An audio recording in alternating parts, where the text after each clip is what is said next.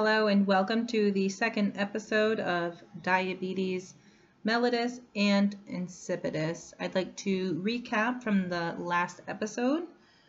We learned about the molecular, cellular, and tissue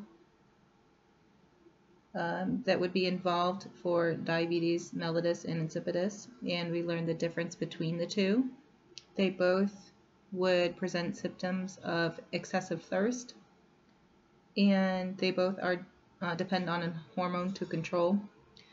Uh, but mellitus um, is regular diabetes, and it has to do with involving the sugar levels in your blood, whereas insipidus has to deal with your hypothalamus and the regulation of water in your body.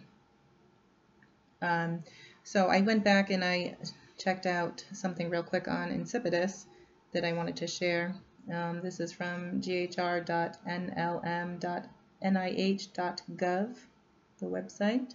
Uh, and I was reading up on the AQP2, uh, which is a gene that provides instruction for making protein called aquaporin.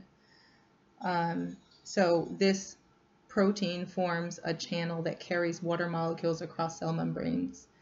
Where is it found? In the kidney structures called collecting ducts, which are a series of small tubes that reabsorb water from the kidneys to the bloodstream. So if this is not functioning, there's some kind of mutation going on.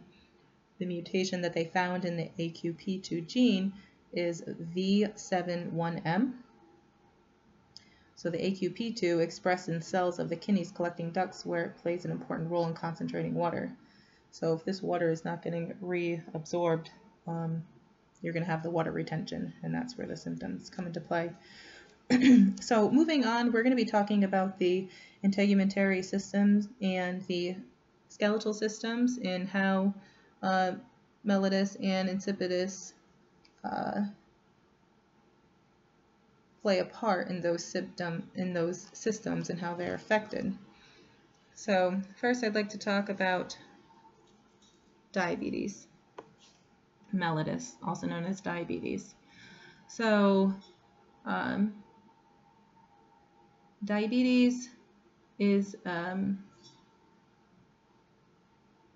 it's a common um,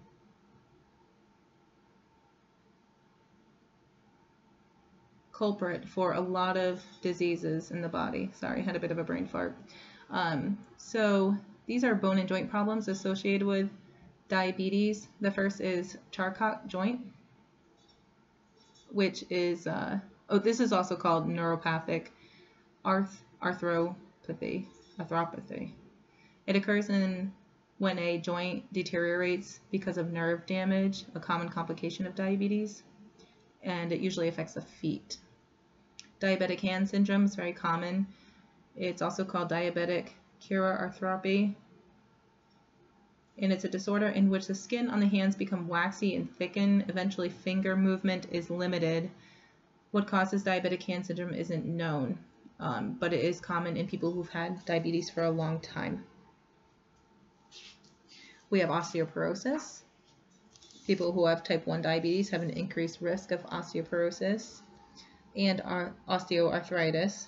Um, people who have type 2 diabetes have an increased risk of osteoarthritis due to obesity, a risk factor for type 2 diabetes rather than to diabetes itself. the difference between osteoporosis and osteoarthritis. Osteoporosis is a disorder that causes bones to become weak and prone to fracture, where osteoarthritis is a joint disorder characterized by the breakdown of joint cartilage. Um, there's also another disease called DISH. Um, it's an acronym for diffuse idiopathic skeletal hyperostosis, DISH. And it's a hardening of tendons and ligaments that commonly affect the spine. It's associated with type 2 diabetes, um, and they think that might be due to insulin or insulin-like growth factors that promote new bone growth. Symptoms would be uh, pain, stiffness, decreased range of motion in the affected parts of your body. If it affects your spine, you may experience stiffness in your back and your neck. Dupuytren's contracture. Uh, this is a deformity which one or more fingers are bent towards the palm. It's caused by a thickening and scarring of connective tissue in the palm of the hand and in the fingers. Again, common for people who have diabetes for a long time. Frozen shoulder. Frozen shoulder is a condition characterized by shoulder pain and limited range of motion. Usually affects one shoulder. Um, diabetes is a common risk factor for this. It's really interesting how many different diseases are um, diabetes is a risk factor for. Integumentary problems associated with diabetes, acanthosis nigricans. This is a condition in which tan or brown raised areas appear on the sides of the neck, armpits, and groin. Sometimes they also occur on the hands, elbows, and knees. it's usually um, with people who are very overweight, and the best treatment is to use to lose weight. They also have creams that can help too. Diabetic dermopathy. Diabetes can cause changes in the small blood vessels. Now, these changes can cause skin problems called diabetic dermopathy, which is uh, light brown scaly patches. The patches can be oval or circular. Some people mistake them for age spots. They're not age spots. This disorder most often occurs on the front of both of the legs, but the legs may not be affected to the same degree. The patches don't hurt, they don't open up, and they don't itch. It's harmless and it doesn't need to be treated. Now, there's a similar disease to diabetic dermopathy. This is called necrobiosis, necrobiosis lipoidica diabeticorum. And um, it may be caused by changes in the blood vessels as well. Um, there's an acronym, thank God for it, called NLD. Um, NLD causes spots similar to diabetic dermopathy, but they are fewer, larger, and deeper. Um, it does start as a dull red raised area, but after a while, it looks like a shiny scar with a violet border. The blood vessels under the skin may become easier to see. Um, NLD is sometimes itchy and painful, and sometimes the spots crack open as well. Um, it is a rare condition though, and usually women are likely to get it as opposed to men. Um, and then there's just common allergic reactions from taking the injections of insulin. you want to look out for rashes, depressions, or bumps at the site where you inject insulin. Diabetic blisters are pretty rare, but um, diabetic blisters occur in the backs of the hands, fingers, toes, feet, sometimes the legs or the forearms. The, the sores, they look like uh, burn blisters and often occur in people who have diabetic neuropathy. They're sometimes large, but they are painless and have no redness around them. And they heal by themselves within a few weeks. And in order to prevent that, people um, with diabetes, diabetes just need to get their blood sugar under control, which seems to be the remedy for most of the most of these diseases. Eruptive xanth- xanthomatosis. This is another condition caused by diabetes that's out of control. It consists of firm yellow pea-like enlargements in the skin, and each bump has a red halo and may itch. It occurs most often, again, on the back of the hands, feet, arms, legs, um, and buttocks. This, interestingly, however, usually affects men rather than women with type 1 diabetes. and usually, the person also has high levels of cholesterol and fat in the blood. digital sclerosis. Digital sclerosis. Um, we talked about the diabetic hand that becomes thick and waxy, but sometimes people with di- diabetes, um, they get this skin the thick and waxy skin on their toes and forehead. The finger joints become stiff and can no longer move the way they should. Rarely the knees and ankles or elbows get stiff. Um, but it does happen to one third of people who have type 1 diabetes. And again, the treatment is to bring the blood sugar levels under control. In disseminated granuloma annulare, the, the person has sharply defined ring or arc shaped raises um, in, on the skin. And the rashes occur most often on parts of the body far from the trunk, uh, like your fingers or ears. But sometimes the raised areas occur on the trunk and they can be red, reddish brown, or skin colored.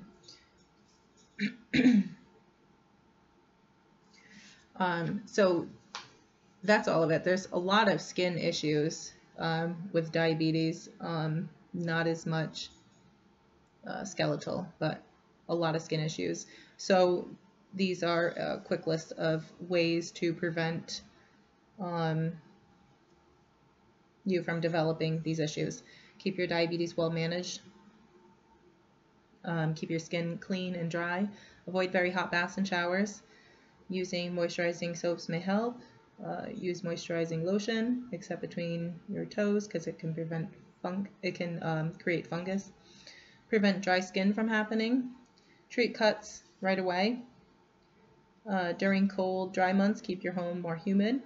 Use mild shampoos. Don't use feminine hygiene sprays. See a dermatologist for skin issues that you are having trouble with, and take good care of your feet. Diabetic people tend to get sores and cuts on their feet. So um, it's better to wear broad, fat, flat shoes that fit well. Next is insipidus, which is when you retain water. And um, there's not too much to go on as far as the integumentary system, your skin, and the skeletal system.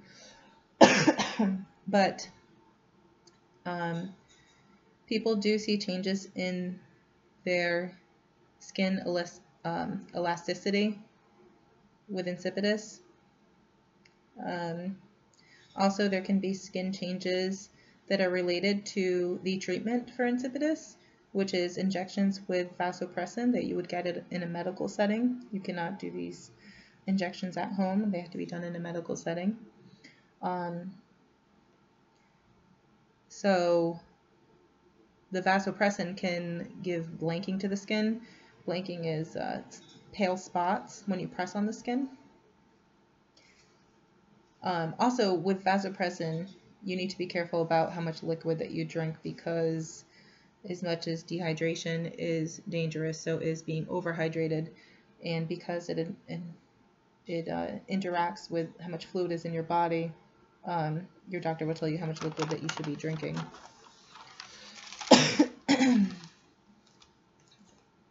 Side effects for the vasopressin can be loss of color to the lips, unusual skin changes. It can cause sores and tightness to the skin. It can make your skin um, discolorated. It can cause pain in your skin.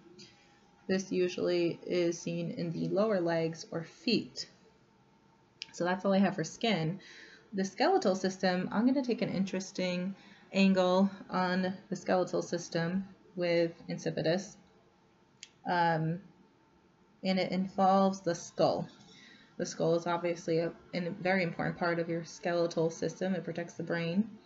So when you have a traumatic brain injury, it can cause diabetes insipidus, which is very interesting. Um, insipidus does not cause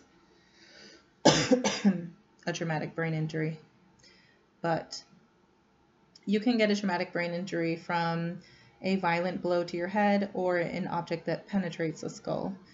Most common examples include falling, vehicle collisions, violence, sports injuries, or combat injuries, such as explosive blasts. But you can get insipidus from a traumatic brain injury because either there's a direct disruption of the hypothalamus or pituitary or an interruption of blood supply to these parts of the brain, or there's an increase in ICP or edema causing herniation of the brain and subsequent compression of the pituitary stalk or gland. So, how does insipidus infect um, affect the skeletal system?